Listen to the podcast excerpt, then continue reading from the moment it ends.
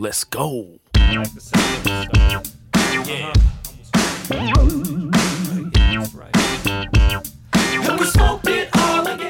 It is I, the Poptimist.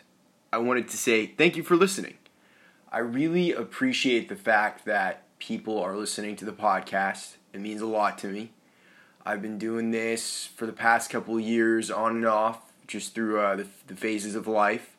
And uh, I'm very grateful that people are deciding to listen now. Um, the numbers are starting to go up. Uh, a lot of people are starting to reach out about the show, and I just want to say thank you. I really appreciate it. It means the world to me. And uh, this podcast has been very therapeutic, and it's really pushed me to grow as a human being. Uh, all the behind the scenes stuff. Um, if you want to reach out to me, feel free to reach out to me at the underscore poptimist for Instagram and also the Poptimist podcast at gmail.com. And since I'm plugging that, I might as well tell you I am also available as a bass player and a producer. No pressure.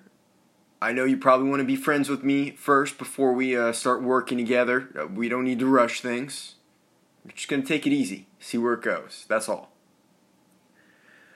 This week's guest is Larry Van Loon the uh, the uh, how do I describe Larry? There's really no way to describe Larry, so I'm gonna let you listen. But I will say the crying fits have stopped, and he has repaired the eyes on his teddy bear, and the stuffing is intact.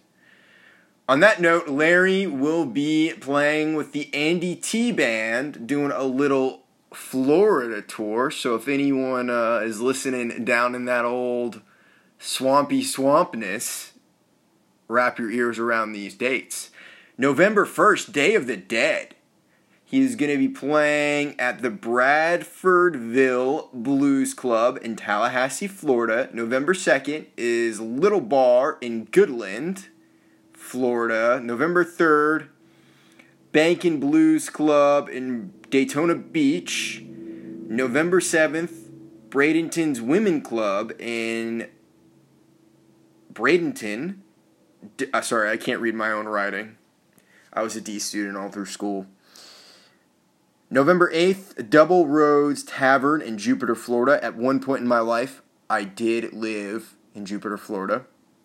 November 9th, Titanic Brewing Company in Coral Gables, Florida. That's not too far from my sister. I'm gonna make her go so my niece can can see them play.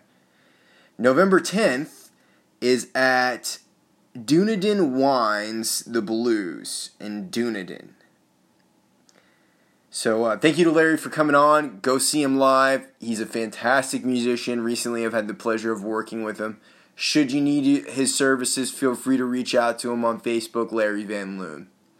Last but not least, thank you to Bobby Gale over at Warner Reprise for uh, chatting with me and uh, and hooking me up with this uh, this Gerard Way song.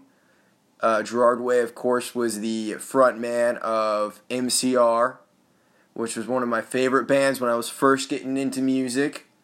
Got to see them play live a couple different times. My favorite time, of course, was on the opening night of the Black Parade World Tour in the U.S. They were playing in New Hampshire, and Rise Against opened for them. And it was a fantastic show. Uh, but that being said, check out this song, Baby You're a Haunted House. Uh, Mikey, Gerard's brother and bass player from My Chemical Romance, is playing bass on this track.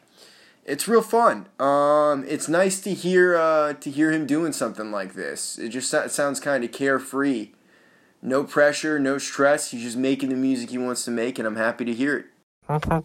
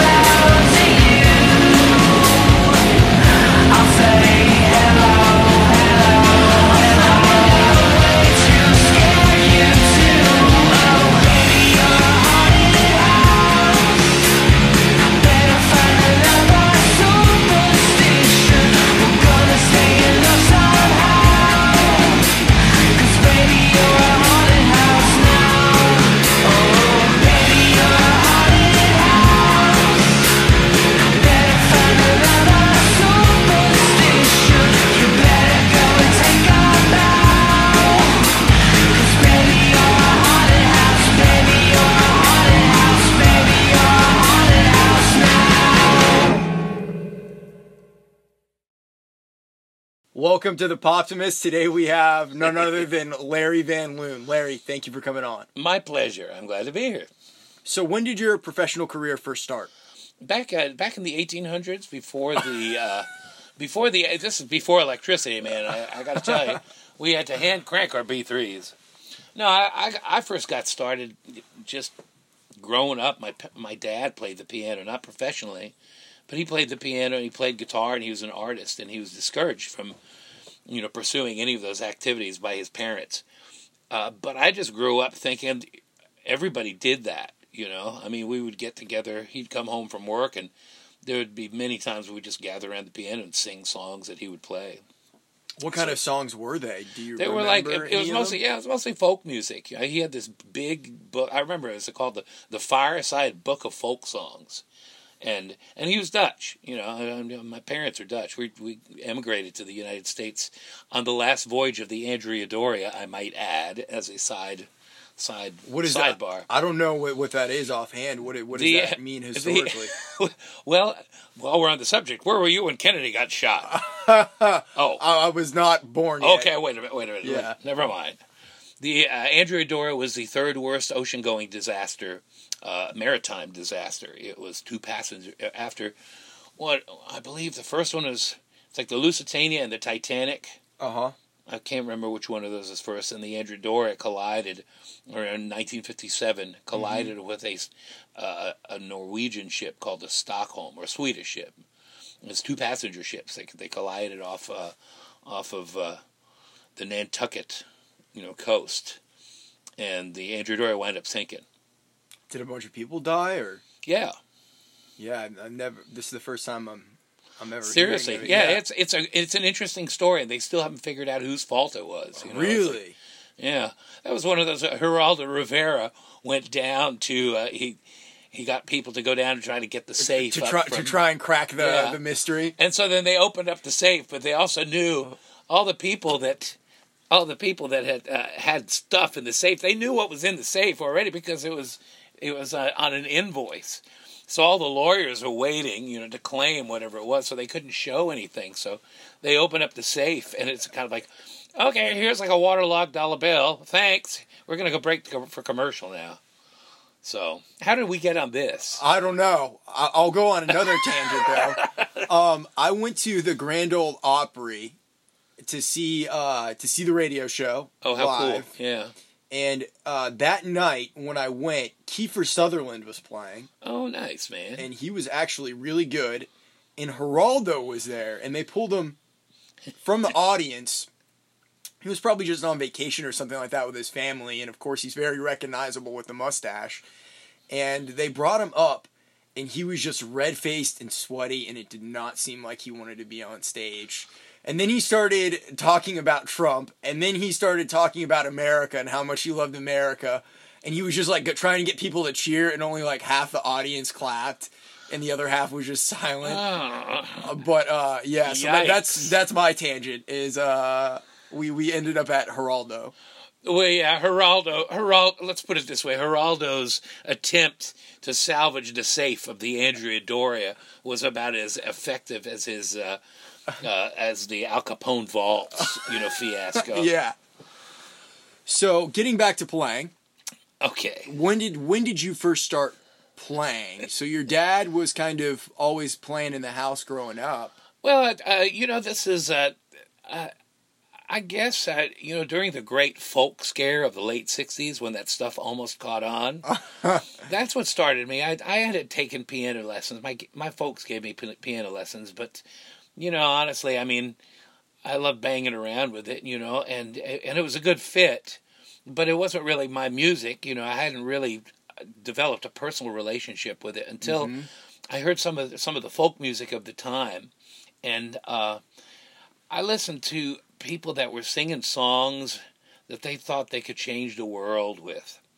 And I thought that I could do that too, maybe eventually. You know, at the time, the uh, the Vietnam War and the uh, the whole civil rights thing were on the front burner, Sure. and so I sang protest songs, and I wound up, you know, singing in marches and moratoriums and demonstrations and stuff. really? And I really, I thought, I thought I'd be able to change stuff with my songs. You know, silly me. I think it. I think music can change the world. Well, you know, I I went through a period where I just kind of went, okay, I can't change anything. All I can do is lament, you know, and that, as a result of that, that I became firmly entrenched in the blues, as you oh probably know. yeah, yeah. But now I've reached uh, the stage of my life that, uh, you know, old farthood, I believe, is it's called, and now I. I'm kind of back to where I was at, at first. You know, I may not be able to change the entire world, but I might be able to uh, in my own little corner that I've got, I might be able to act as a cheerleader to, uh, if nothing else, just to encourage other people that are that are in range, just to encourage them as they proceed to do the right thing. You know what I'm saying? Totally. So, yeah. So I, that's that's where I'm at now. I think that's the that, that that's the best I can do. If somebody's trying to do the right thing, the best I can do is say, "You're not the only one." Yeah, totally. Yeah, and I, I from moving to Nashville, you know, I, this was something we talked a little bit about on the on the phone the other day. I uh, I really didn't really start applying myself or try to start actually having like a career or taking it seriously. The whole time I thought I was for the first three years I was here. I thought I was doing everything right that I was supposed to be doing, and to an extent, I was doing what was what with the tools that I had, like the emotional and mental tools I had at the time. I was committing to what I, I needed to.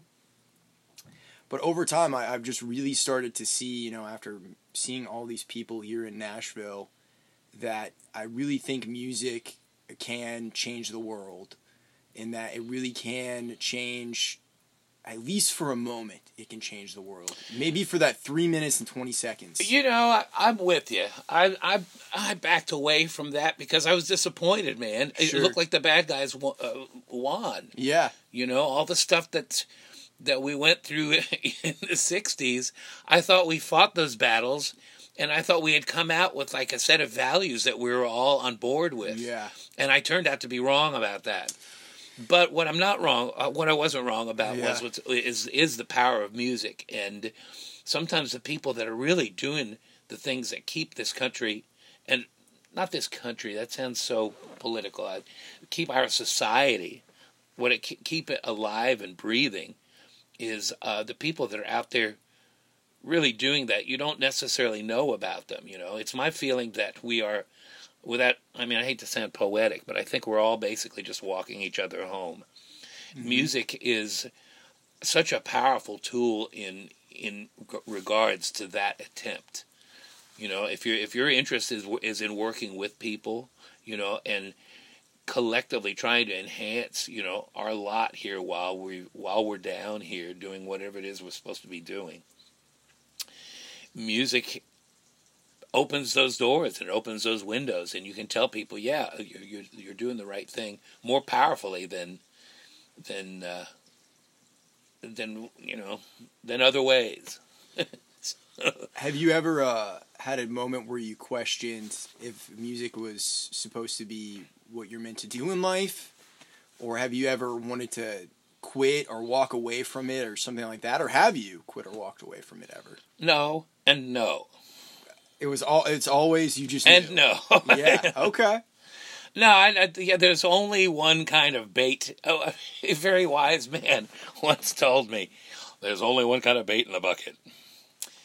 This is this is what I do. I have no other marketable skills. Although honestly, I started out uh, thinking art was the way I was going to go. hmm I was uh, actually an art major at in uh, Connecticut at the Hartford Art School of the University of Hartford. So were you a, a painter or what did you specialize Fine arts, in? Okay. Well, drawing, sketching. Okay. painting, mostly drawing and pen and ink were sort of a specialty.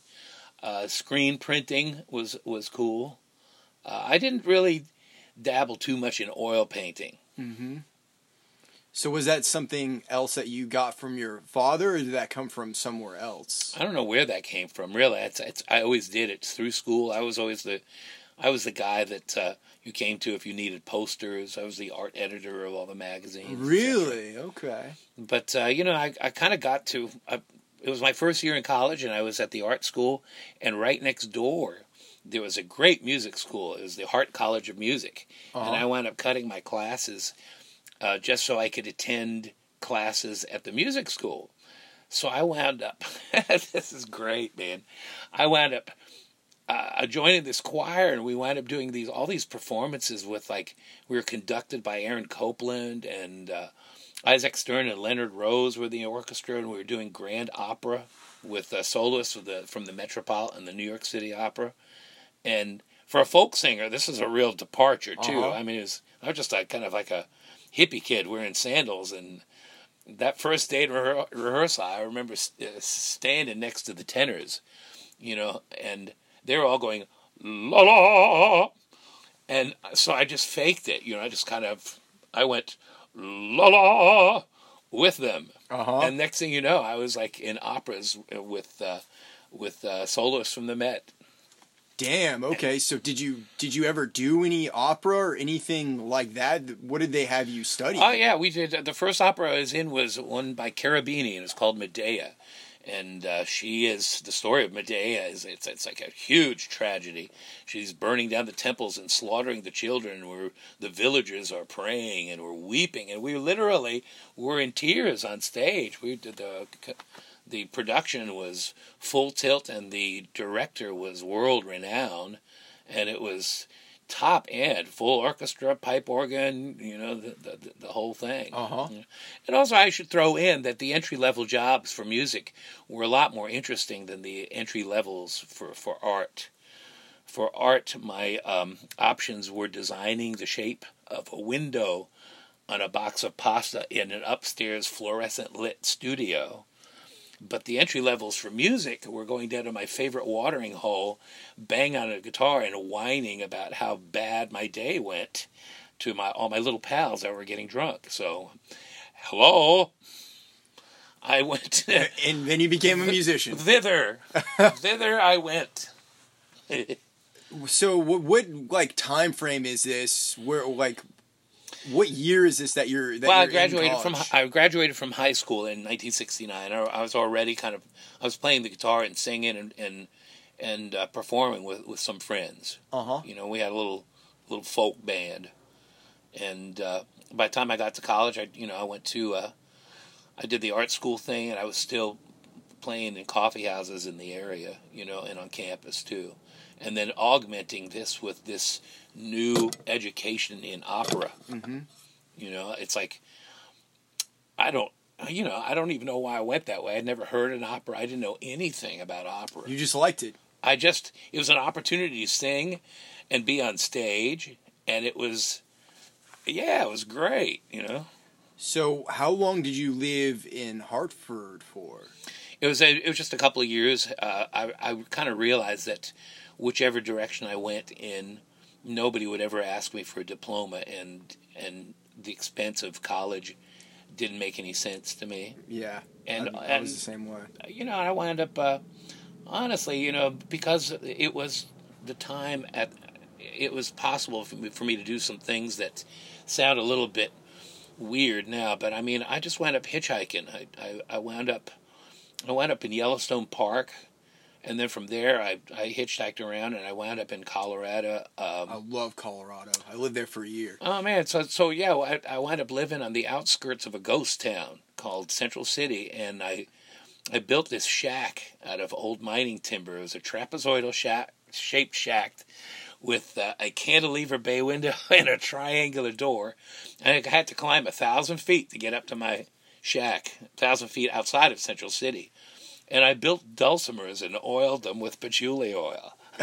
I still can I can hardly believe that I did that now, but it was a great way to get started as a young adult to and get started on reinventing myself. Sure.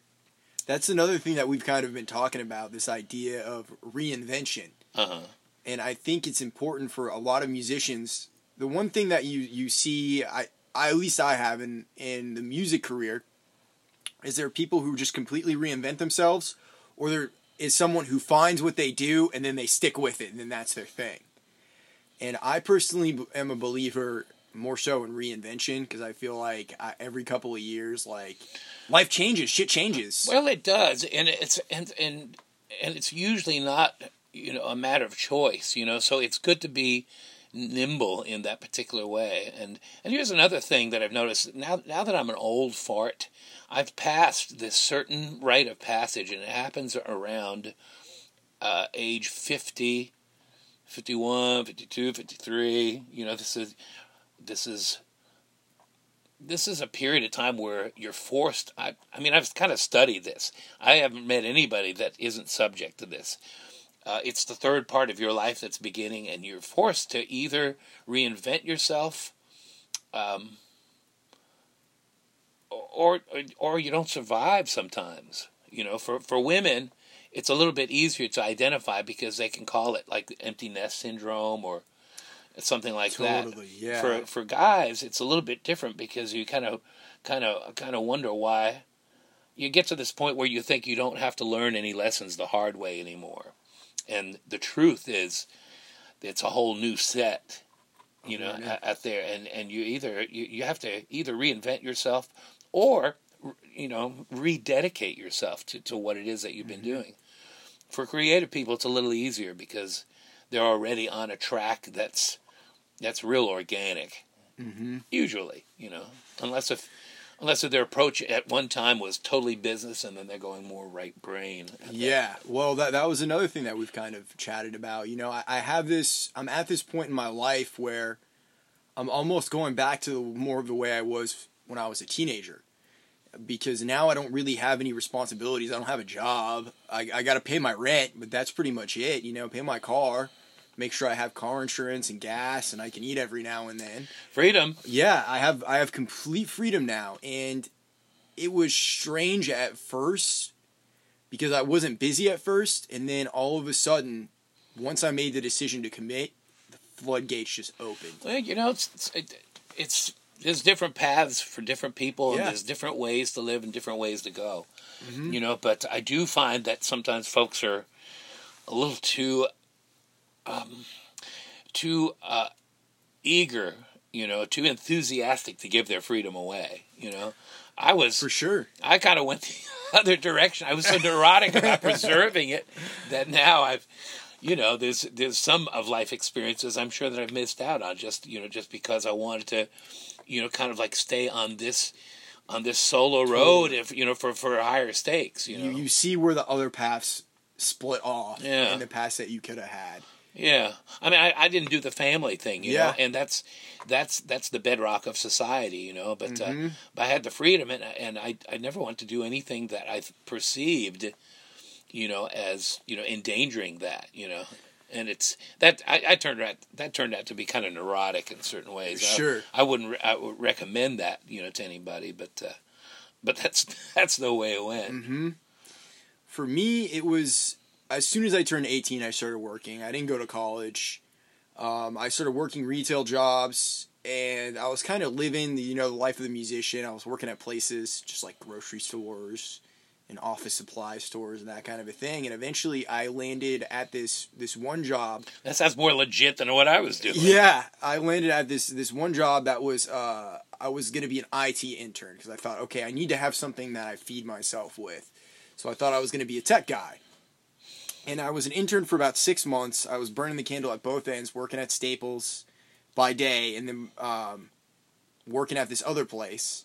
My schedule was kind of flip flop. I was working seven days a week, and I was learning a lot. And eventually, they were like, "Hey, why don't you do sales stuff?" And that was really the beginning of like my professional white collar career.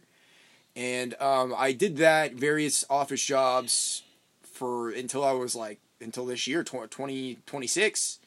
And it um, I just got to the point to where more and more like every time I, I would I would be forced into sitting down with whoever my boss was, and they, they would always just say, you know, you're really enthusiastic and you have such a great positive mentality about life, but it just seems like you don't really care about the work. Like you, it seems like you want to be doing something else. And I was like, I, I always denied it in the moment. I was like, oh no, I'm I'm completely 100% dedicated. But they were always right. They were always right. I always, I would be sitting in my office working and thinking, I should be practicing right now. I should be going out and like digging a ditch right now or something for some other means of money to where I'm not in this office. And they taught me a lot of great professional business organized skills. Um, but other than that, they really other than that one job BEK, that's that's like the only job that I, I don't regret, so to speak. Not that I really regret anything. BBK, Uh, it's BEK. BEK. What's that? What's that? Um, it was that was the the sales job that I had. It was a tech company. I actually I have this pen right here. It stands for the the owner. His daughters are uh, Bonnie, Aaron, and um, Kayla. Okay. And you'll see here, uh, th- those are maritime flags. He was an admiral in the Navy.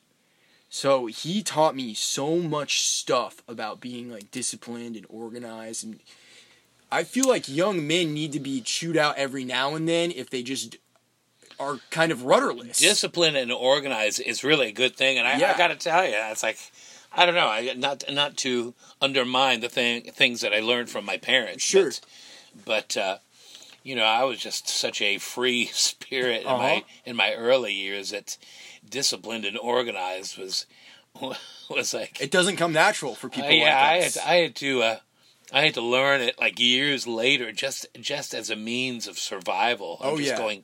I'm not accomplishing, you know, what I need. I'm not getting anything done. you Yes, exactly. And uh, what I feel really grateful for is, in addition to that, like when I was first starting as a salesman, there was this guy that they brought in. He was a business consultant to kind of get the sales wing of the business off. You know, started off because he had never like the owner didn't feel like he really had enough knowledge on the sales front to to teach me.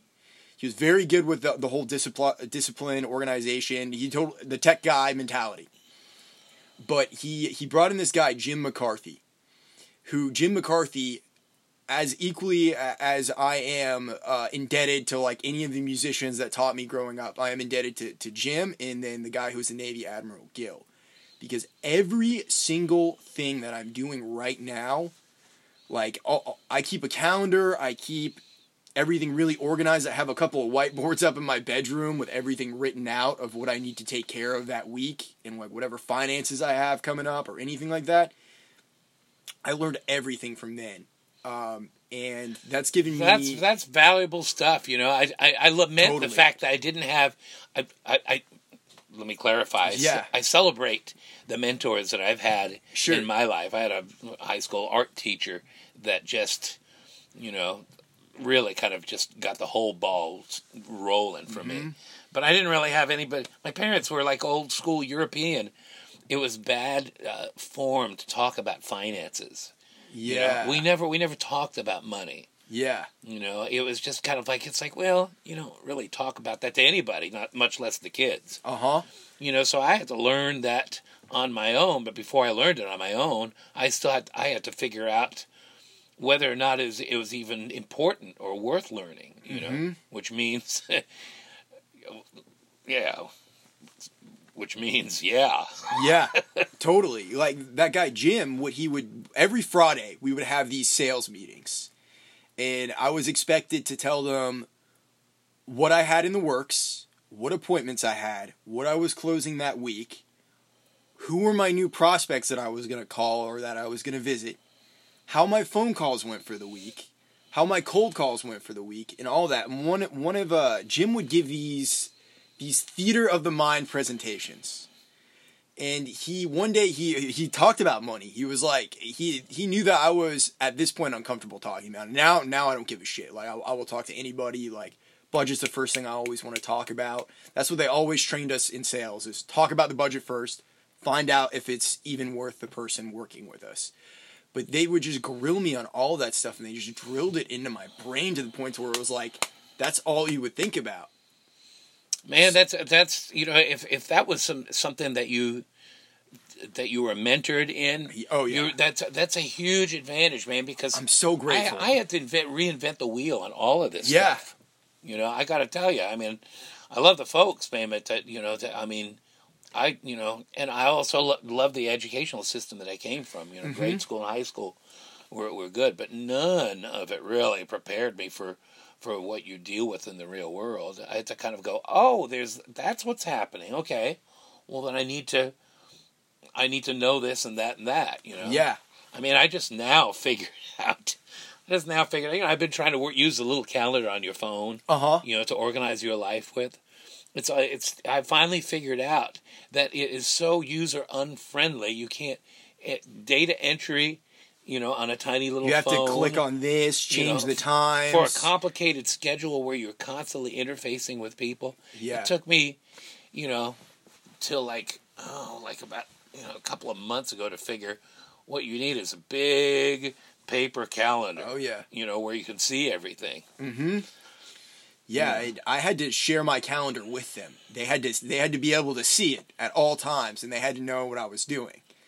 And um, man, I, I would not trade that experience really for anything in the world because when I moved to Nashville, I was still working office jobs and everything like that. And it's it took me a while. It took me three years to figure out how to assimilate into being a musician again because I didn't know because I I have this very I'm definitely guilty of thinking like very black and white and being r- very rigid sometimes. Well, so are you saying that you? Uh, uh, I, I'm sorry if I've interrupted your no. train of thought. Are you saying that when you came to Nashville, that you spent, you know, your first f- period of time in this town hesitating?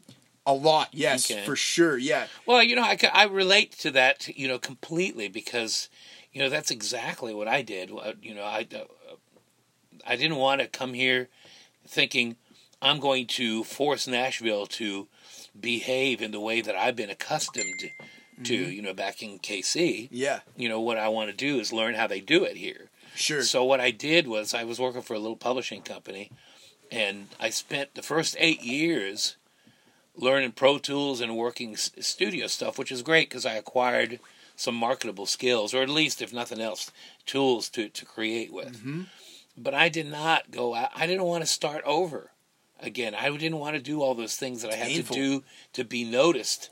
You know, in Kansas City as a as a marketable you know product. Mm-hmm. So I I stayed and there weren't any jam sessions there. There was one, but it was, you know th- there wasn't really a way to go out and network with other musicians. So the first eight years, man, I pretty much spent in a basement doing Pro Tools, and it was a huge mistake. You know, I should I should have been actively, you know, seeking seeking out ways of you know interfacing with what was going on at that time. yeah, I hear you. yeah, yeah. I, I, I would.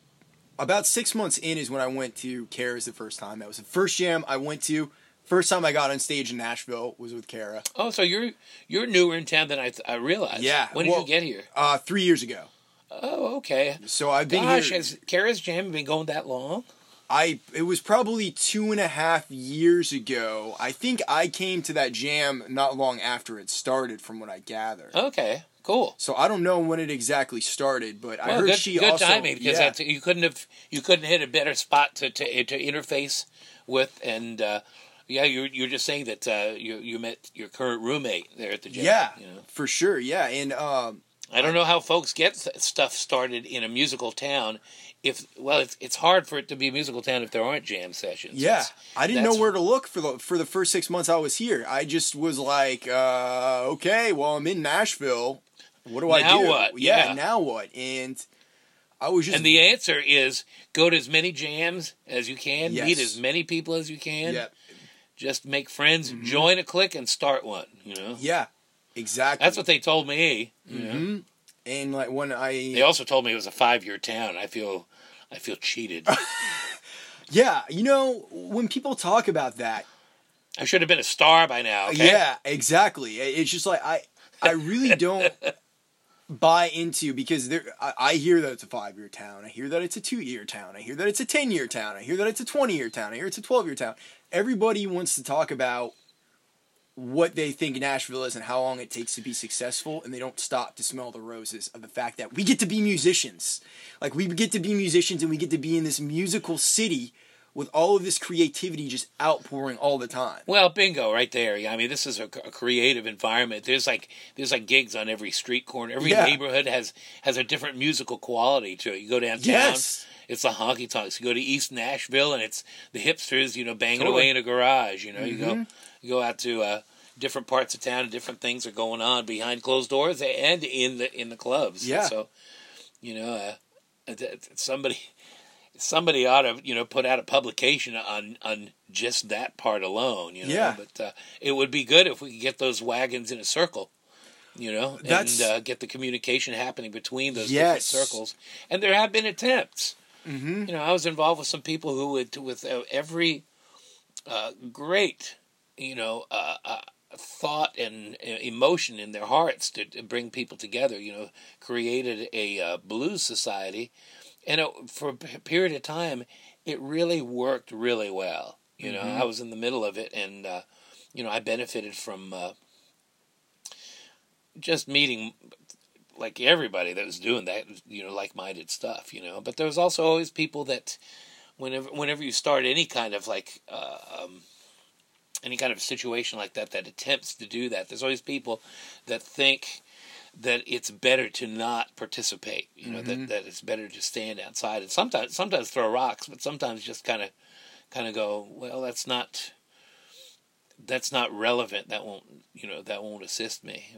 You know, I, Yeah. I know Kara is i- in the process of starting a thing called the Blues Alliance. Yeah. Now that's being started with people that have every intention, and I believe they're going to do some some, some really good stuff with this. Uh, I believe in Kara and whatever she wants to Yeah. do because she Well, believes in people. yeah, her her intent is is to is first of all to bring folks together Yes. that, that have this like mind about about music, and it starts with the blues, but it also expands, you know, way outside of that too. It just it expands into just music in general, and uh, so I'm curious to see what what'll happen this year with with the Blues Alliance. I am too. I haven't had a chance to go to a meeting yet. I've been on the road. Yeah, yeah. I have uh, um I had this this friend, his name was was Richard. He was a groundskeeper at one of the uh one of the properties I used to work at. And he was here, you know, playing drums on Broadway. He was friends with Merle and Waylon and all those guys. And he would talk to me about Nashville and he said that Nashville is like a beehive and all the separate scenes are like their own little honeycombs. And uh, there's not much cross pollination happening. I I wish that, yeah, there that's was more. that's that's the part that you know is like, you know, yeah, I, I'm with you. It's it's it's. I don't know if it's bad or good, but I I personally just you know, I think it would be wholesome if there were cross pollination. I come from a very musical community in Kansas City, and the talent pool there is world class. You know, the only reason I left was that it's hard to break out of Kansas City. It's not directly plugged into whatever the next big thing is. You know, but. Uh, but it's a, it's it's it's superb as as a music town, and uh, I noticed it in when I was coming up there. There's a lot of different you know circles. There's the rock and roll stuff, and there's the blues stuff, and there's tons of jazz guys. It's a very jazz and blues oriented town. Uh, there's s- symphony people. There's show people. There's all you know all those different, but they all overlap in different places. You know, for for musicians that play an instrument, they overlapped, you know, strongly at the jams, you know, and we don't necessarily see a whole lot of that happening other than the jams. yeah, yeah, for sure. Yeah, I, I I'm obsessed. Kara's Jam, for example, just I mean, just to be clear, Mhm. you know, the the people that come down there aren't necessarily, you know, from the Delta, and it's like, it's like we just played the blues down here. hmm It's it's not it's not really purist. It's folks that that love the blues as a language that you communicate with other musicians without having to just cough up a hairball uh, that you learn for, for, for the gig. Yeah, You know what I totally. mean? It's just a, well, what song do you want to play? Well, I don't know. At a blues jam, you don't have to, you can meet somebody for the first time. You Mm-hmm. just kind of go, what tempo do you feel like playing? You Yeah. know? And what kind of group? You want to do a shuffle? You want to do something funky or you want to do a slow one? Uh-huh. You know? And then one, what subject do you want to talk about? It's like, you want, do we want to discuss my broken heart? Do we want to discuss yo ugly face? Do we want to talk about my current jobless situation? Yeah. You know, pick one. Usually it only takes about 30 seconds to pick one. Totally. And next thing you know, You're off. You're yeah, playing. next thing you know, it could, if, if, if the cats are listening, hmm you know, it could sound like a band. And it always, uh, it always amazes people that are not musicians when they uh, attend a jam session. They go, Mhm. I don't know how y'all do that, you know. Yeah. Well, you know, there's, as you know, there's, there's sort of like foundational ground rules that everybody Sure. kind of kind of knows. Yeah. Yeah. Not everybody always abides Well, by them. not, I shouldn't say Especially if they're a lead guitarist. oh, let's talk about. Can we talk about guitarists? Bless their hearts. Yes, bless their hearts. Um, Kidding, kidding. as For you people out there, we're kidding. as a final thought, what was it? Was there ever a gig that you didn't show up prepared for that you just completely lost your shirt on that you embarrassed yourself at? Are you are you willing to share a story like that? Let me think. Uh, there must be. Nothing really comes to mind just offhand. There must be because I'm at the point in my life now where, where the doing something like that is, is unthinkable. You know. Yes. I like to be prepared. I like to unless unless it's a. there's- There can be a, like a jam gig or something where, Uh-huh. where where the whole idea is to show up and you invent. Yeah. But if, if it's a if it's like a an artist gig with a repertoire or original tunes that are not jammable, uh, I want to be really well Yeah. prepared. I want to have charts. I want to know what's going on, and uh, and the I guess the reason why I want to do that must have been because you know for the times that I've had in the past where I didn't know what was going on, and I'm you know I'm not coming up with a great you know humiliating story. I got one I can tell. Okay. So I was playing with this this group. It was called Taken to the Streets. It was at this music school in Maine, kind of like an extracurricular thing. Um, it was a private school, and we had a gig. Uh, and we were we had always the teacher always wanted to do Midnight Train to Georgia, which is a very prominent bass part. Mhm. And there were multiple times in rehearsal where I would stop and I would just eat shit on it. And this Totally not jammable too. We might we might add. Uh, Yes. The song by Jim Weatherly is a very sophisticated tune. Mhm.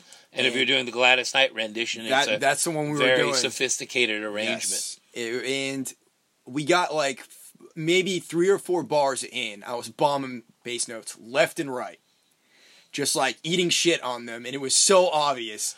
He he put he covers the microphone, leans over to me, he stops the band, and he says, "I'm gonna need you to get your shit together." And then he counted off, and we restarted the song, and then I nailed it.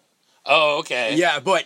Oh well, um, that's a song that has a there, happy there was ending. re- there was redemption there, but there was plenty of times. Um, there's another time uh, I've actually never told this story before. Okay, so there was this uh, there was this uh, talent show at at my old high school. It was like a community talent show that the Rotary Club was putting on. At this time, I was probably 21 or 22, maybe, and um, I had I had this song that I was gonna play like this this uh this Johnny Cash style el- old like Elvis Sun style song called Jaded Heart and Sleazy that I wrote, and I went to go play. Jaded Heart and Sleazy. Yeah, that's what it's called. Oh, yeah. I, I like the title. Yeah, and um, I played it, and I got like maybe a half a verse in, and I just lost my shit. I wasn't feeling it. My voice didn't sound good that night. Whatever, whatever. One thousand reasons why you never do good. It was like all hitting me at once, and the audience started off clapping, and then like it, the claps just started fading. Oh, it's like the reverse of that single hand clapping. Yes, and they kind of started out as a crowd Yes. and it reduced to.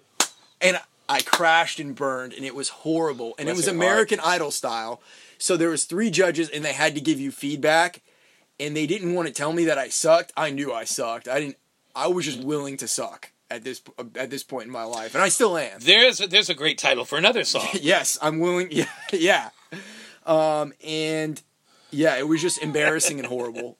Because there was this girl I that like came it. out to to see me play. like I invited her out. And I Oh, was she like, yeah, I'm- she I'm- slipped quietly out the door. Yeah, she did not talk she to me. really? Oh. Yeah, it was horrible. oh Lord. Humiliating.